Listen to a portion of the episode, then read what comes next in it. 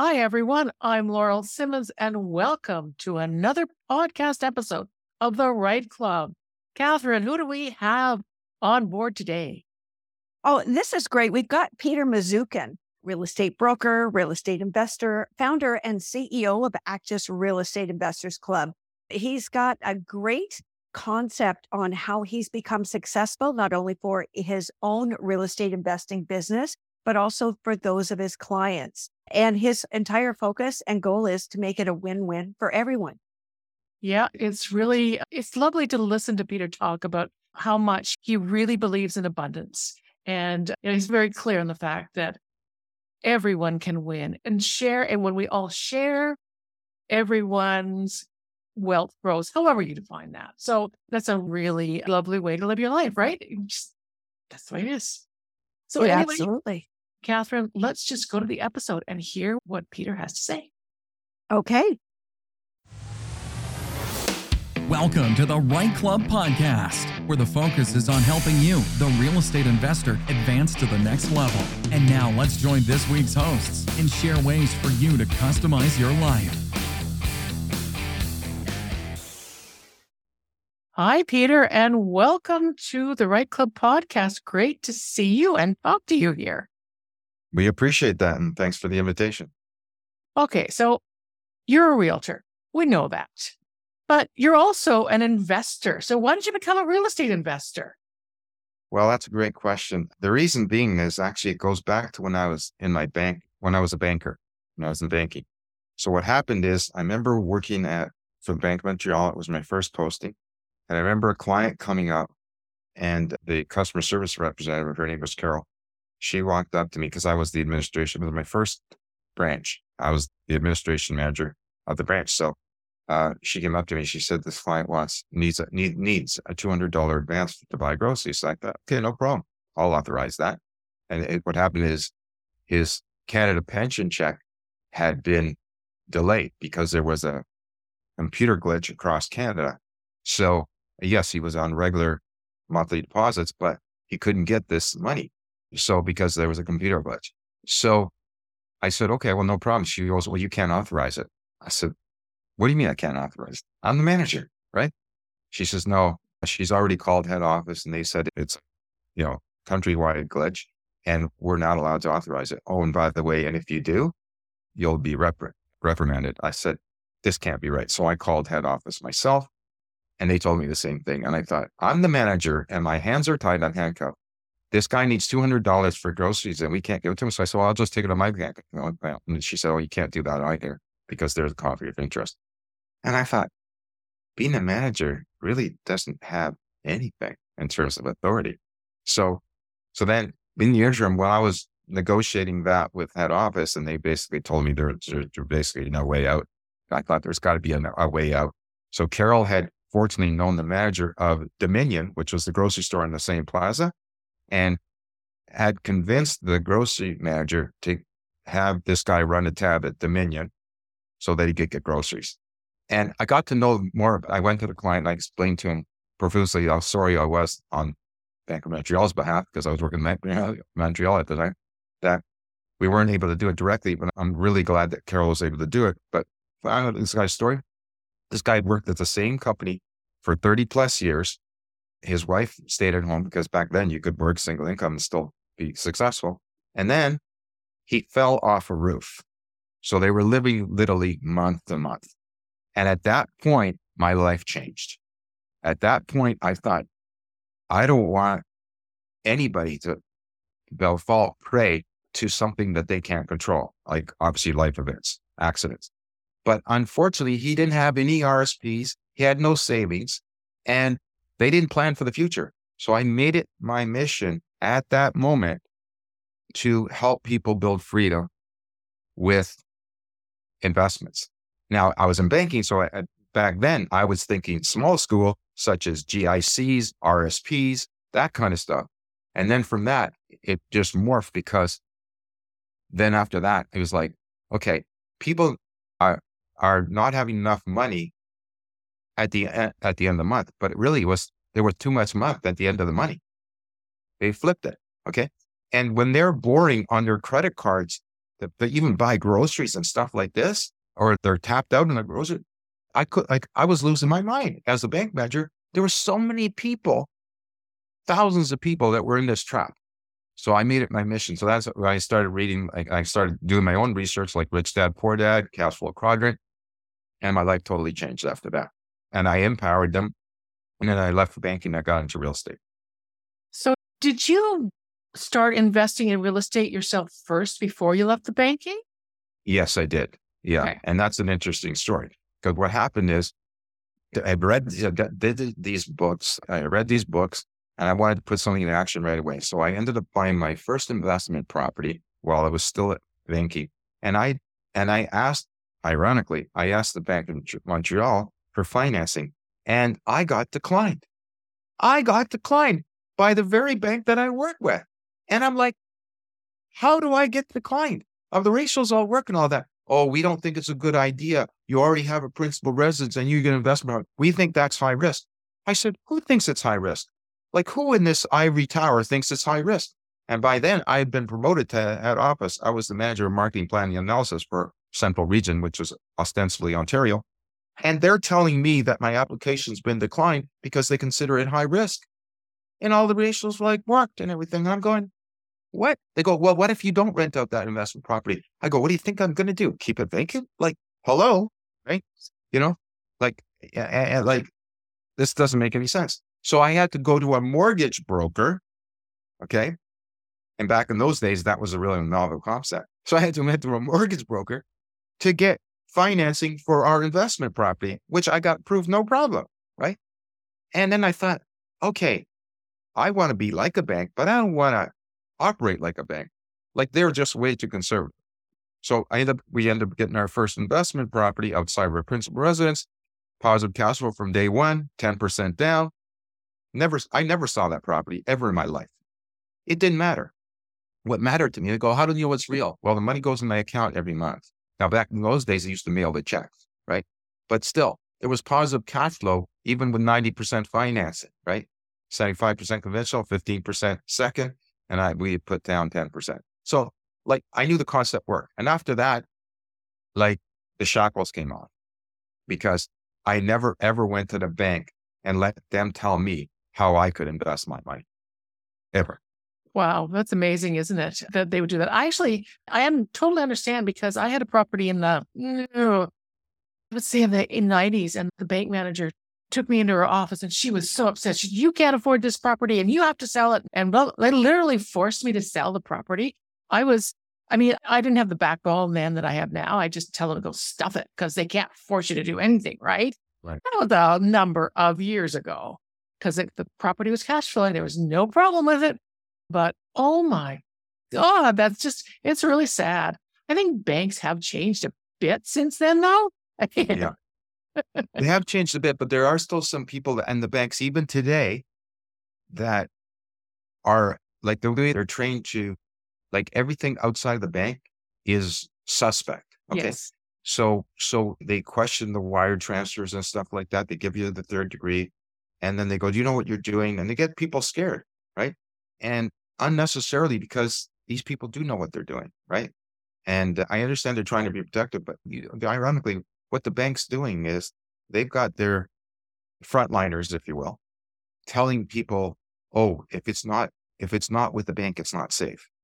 Well, I mean, it's business, right? That's what, of course. Right. But the reality is the banks take their money from the deposits, from the, checking accounts, which the bank pays 0% on. So it's a great return for the bank because it's an infinite return because they pay zero for it and they go invest in something else and they make return on that. That's an infinite return. So the banks are really comfortable. They'll never go under, especially the Canadian banks. But we are losing, we're not even making the inflation rate on those. So, and even their high interest rates, you know, is a joke, but they're high interest rates for them, but they're still running below inflation. So right. You'll never get ahead if you do that. Right. Okay. So how many properties do you have now then? Because you started with one and then what? Then what happened? Well, at one point, the high point, I was actually a co-general partner, we owned 490 properties under that umbrella at that point. I, I was uh, one. There was two co GPs, myself and Karis, So, and we had 26 other investors and we owned this. Now, that ended up being a learning lesson. Like bigger is not necessarily better. I say that, but in my book, and I do explain what we learned from that so people can benefit from it. And here's a copy of my book, which just got published by, yes, you can't see it there, but okay, I'll send you a copy. I'll send you a photo of it later. But it's the Spiritual Real Estate Investors Bible, and it just came out this year, January 2023. But I share not just the successes, but I share also the lessons, the pains. I didn't want to write that book. And so it is for, I mean, I've learned about people that had thousands of properties and stuff like that, but their lives was just a mess.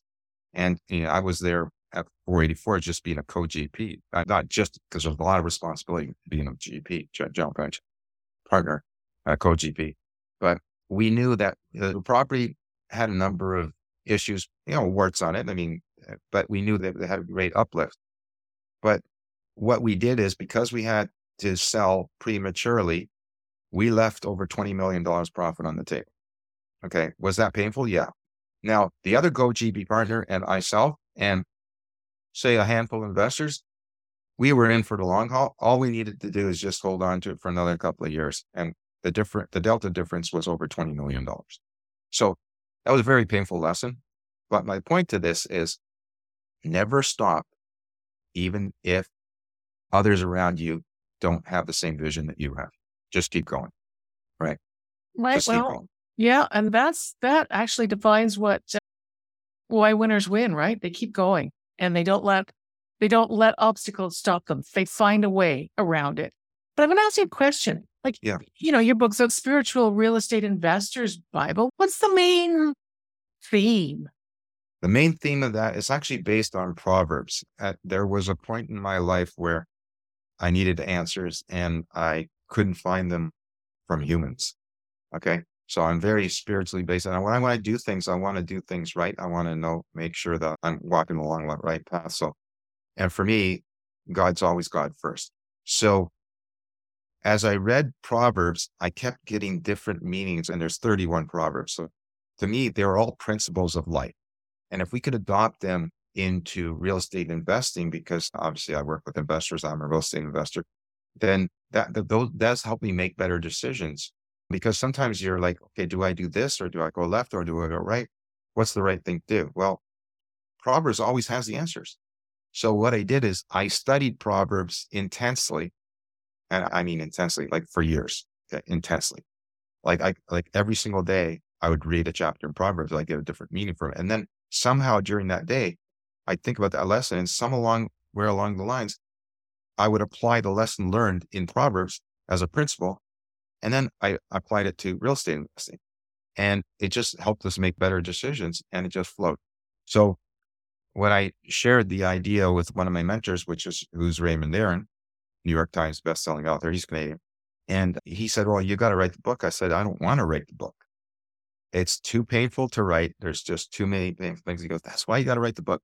So he basically he encouraged me and challenged me for about four or five years and finally wrote it. Right. And I'm glad I did. It's catharsis, but it's not something that I ever wanted to write. But if you really want to leave a legacy, if you really want to help people, you have to share everything with you to be transparent. And I'm very transparent in that book. So you can see that like, hey, like I'm just a regular person, nothing special. However, these are the experiences that I've had. So because I've had them, here's what I want to share with you so that you can prevent the same mistakes, the same pain, most importantly, and also how you can leverage that and make better decisions moving forward so you won't get into trouble. And it really pains me to see people get in trouble because they don't know what they don't know. And that's why I believe learning is absolutely imperative for a success. And when one stops learning, a sad reality I've heard that several places that when people leave their schools and post-secondary education, even university, most people on average don't even read one book a year. And I find that completely apathetic. And in North America, we are spoiled with education. We have so many educational opportunities. And what do we do? We squander it. We complain.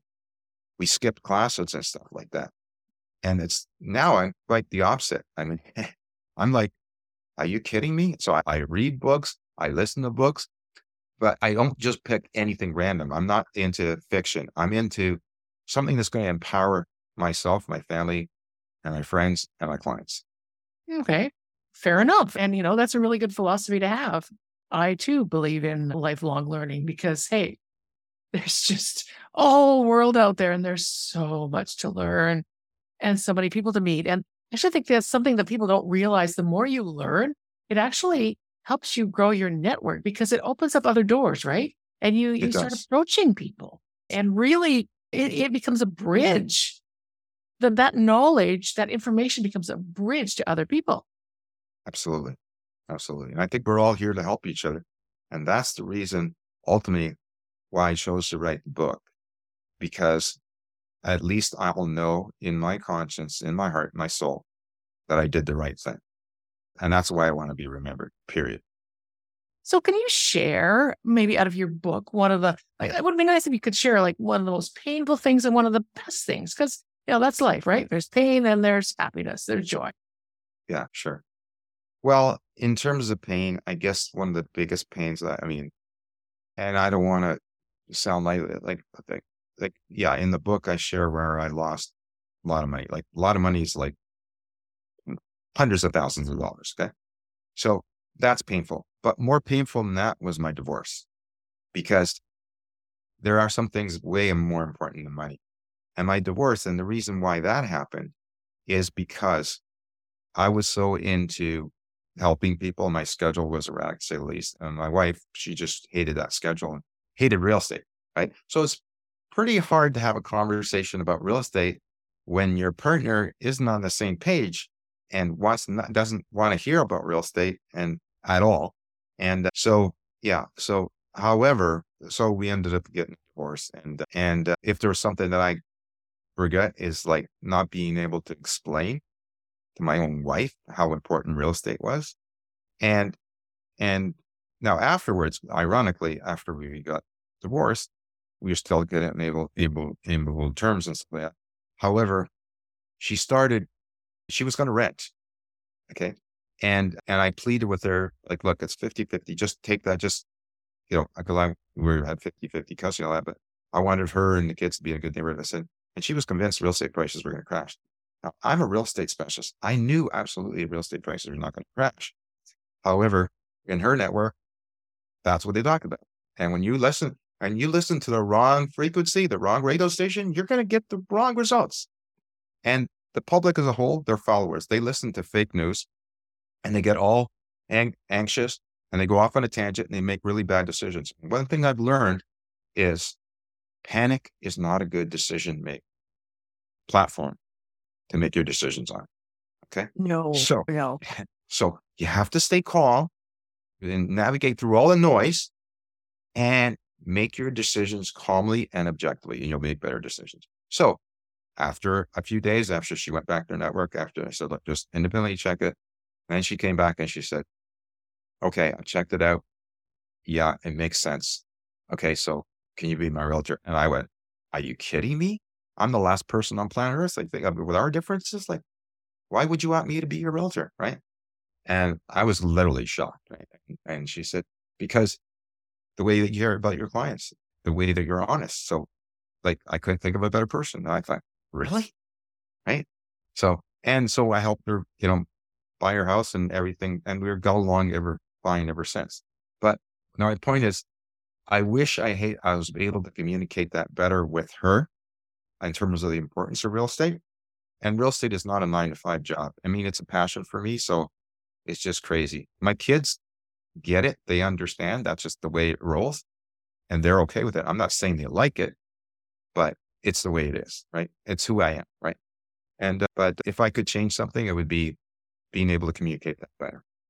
That's fair. That's really good. And it's important to do it. It sounds like basically between you and your wife, it's like the shoe just didn't fit after a while, you know, and it's not saying anything about the quality of the shoes. It's just no. saying, well, it just didn't fit very well anymore. However, let's jump into the good thing. If you yeah. would, you know, the, the good end of it.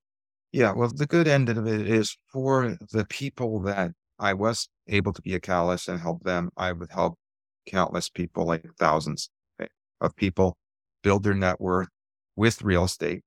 And the joy that they get is my greatest joy. It's not about the money because I'm all right financially. Okay. And you can't take it with you to heaven. Right. However, you can leave a legacy. So what I'm really grateful is the appreciation, the way that I can see the smiles on my clients' faces and their families and their kids. And they go, you know what? I, we, uh, we've achieved this because of your help. Right. Like that just, just, it, there's a, there's a, there's a feeling that, you know, you're worthy. There's a feeling that, you know, you help these, you empower these people have greater lives. And they're living. And what I really like is the fact that they're sharing it forward. They're not hoarding it. Right. So I really love that because I believe in the principle of abundance. The more that you share, the more that everybody wins. I don't believe that there is a limited quotient in terms of empowerment. I believe, I believe there's, I like no ceilings. I like no walls. I like abundance, right? And if you think that way, you're going to attract. So, so uh, yeah, my clients have done very well. And they own, uh, can't tell you, I've never done the numbers of how many properties that they own, but it's a lot, right?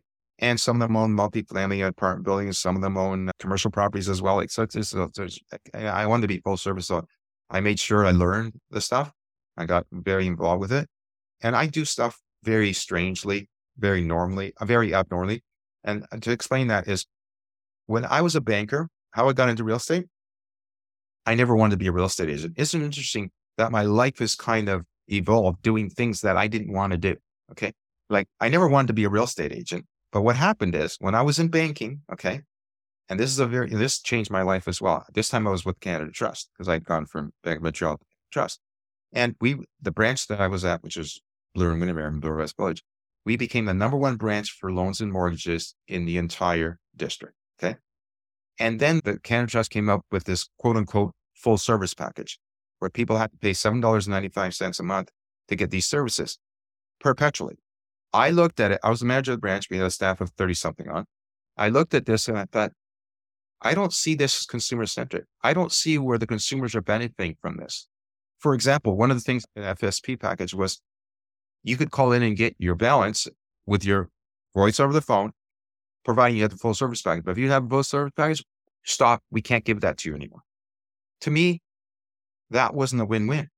We were already doing this for people that had established this relationship with us and we were doing it for free. So why nickel and dime them and that kind of stuff? Anyway, so my AVP, Joe, so I told the staff, this product, I've gone through it. We're not going to promote it. I locked it underneath the front counter. I was a rogue of a manager. Okay. I did not follow the corporate ladder. Okay. Did not wear my corporate hat. So he called me up and he said, Is it true that you did this? I said, Yes. He goes, We have to have a meeting. So he claimed the meeting. He was not happy. So we sat in my office and we, I had a very wide desk and I had the paraphernalia. That's what I called it. I said, look, hey, Joe, I said, I've gone through everything. I said, I see how Canada Trust is winning on all these points. I don't see the win for the consumer, the customer. Now, if I've missed something, go ahead and enlighten me. If not, next subject. And I slid the package across the desk to him. And if looks could kill, I'd be dead because he was not happy. And he turns to me and he said, you really don't wear your corporate hat at all. And I said, no, I don't. And I wasn't apologizing for it. And if he could have punched me, he would, but the desk was too wide and his arms were too short. And two weeks later, I got fired. Okay. Okay. I got two weeks later, I got fired. Now it was a devastating day because it's the first time I got fired in my life. And meanwhile, my branch was operating number one, but I got fired because I'm not wearing my corporate hat. Okay. So, but then it occurred to me on the way home. And I thought about suicide that day.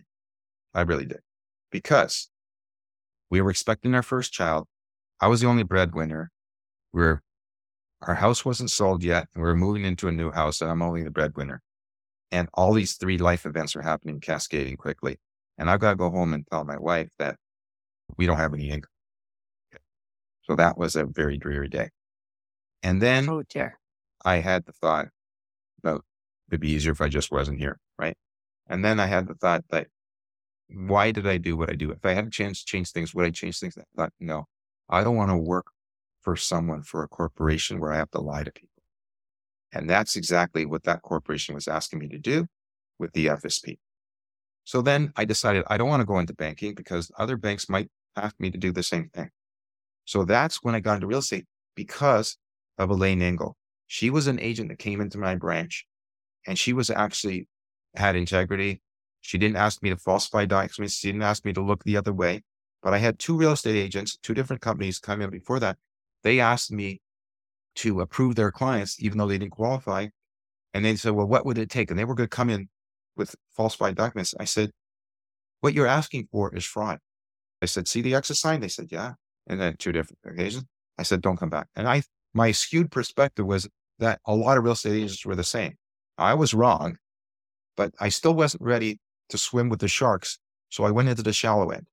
So what happened was when I got fired with Canada Trust, I didn't want to go into banking and be or a corporation where you're forced to lie to people, be a frontliner. So I decided to go to work for a tax advantage real estate company that actually helps people build their net worth by leveraging part of the income tax dollars, which otherwise you make zero on. And I and my wife had already benefited from the concept. I told you about our first investment property. That was a tax advantage real estate investment property. Even though the company that was was offering a position was not the same company, it was the same concept. So I thought, you know what? I really want to go help people build their net worth and build their empowerment. And so that is intriguing me. And even though it wasn't 100% salary, it was 100% commission. So I'm going through this really high risk thing. How am I going to make the payments? And I had to crawl, in essence, my ego did, and go ask my father in law to be a co-signer for the loan. Otherwise, we are going to lose the house, right? And he signed it willingly, never had to make payment. I will say that. I'm responsible. okay. And I never looked back after that. So I'd rather be transparent and tell the truth and showcase the important things that people should know. And by doing that, like everybody wins. So, but again, this is stuff that's not taught in school. To be becoming a financial empowerment maverick, if you will, that course wasn't taught in school. Because if it was, I would have been the first to sign up for it. I agree. You know, there's so many things that they're dro- dropping in the education of real life yeah. with in the schools today and uh, take, taking out some of the foundations that are super important. And unless they're exposed to the ideas, sometimes they just don't move on them. And yeah. so this is excellent advice. But we are wrapping up with our main section of yeah. our podcast and moving into the lightning round. If Laurel is going to ask the first question, we've got four questions. We need you to answer them quickly off the top of sure. your head, and the answers are no longer than 30 seconds. Sure. So, and go. This week's lightning round is brought to you by Butler Mortgages, Canada's number one mortgage brokerage, three years in a row. If you need a great mortgage broker to help you with investing in real estate or to help you purchase your next home, reach out to Daniel Patton and Michael Zanzini from Butler Mortgages. You can do that by calling 905 569 8326 or toll free at 1 MTGTEAM and check out their website, butlermortgages.com, or by email daniel.patton at butlermortgages.com or michael.zanzini at butlermortgages.com. And let's go to the lightning round. Okay. What's the best advice you've ever received from another investor? The be- I'd say the best advice I'd ever received from another investor is to know your parameters and have your baseline. And what is meant by that is back in 2005, 2006, 8% was all the multimillionaires that I met at that conference. They all knew their baseline was 8%. Anything less than that, and most investment opportunities back then were offering less than 8%. So it was an easy decision to make next five seconds. And then you just focus on the ones that make sense. Sounds good. That's great advice. But still on the advice questioning, because this is a little bit different. Sure. If you could go back and tell your 18 year old self something, what would it be? It would be to start earlier, start faster, develop your network, and don't listen to fake news. Mm-hmm. Not that we knew what the term fake news meant, you know, way back then, right? right. Right. That's true. That's true. okay. So, Peter, if you had to pick one attribute, one characteristic of yourself, what would it be? What's the one thing that you think has made you most successful? I'd say Andy Andrews' seventh decision in mastering the seven decisions, and that's persist without exception.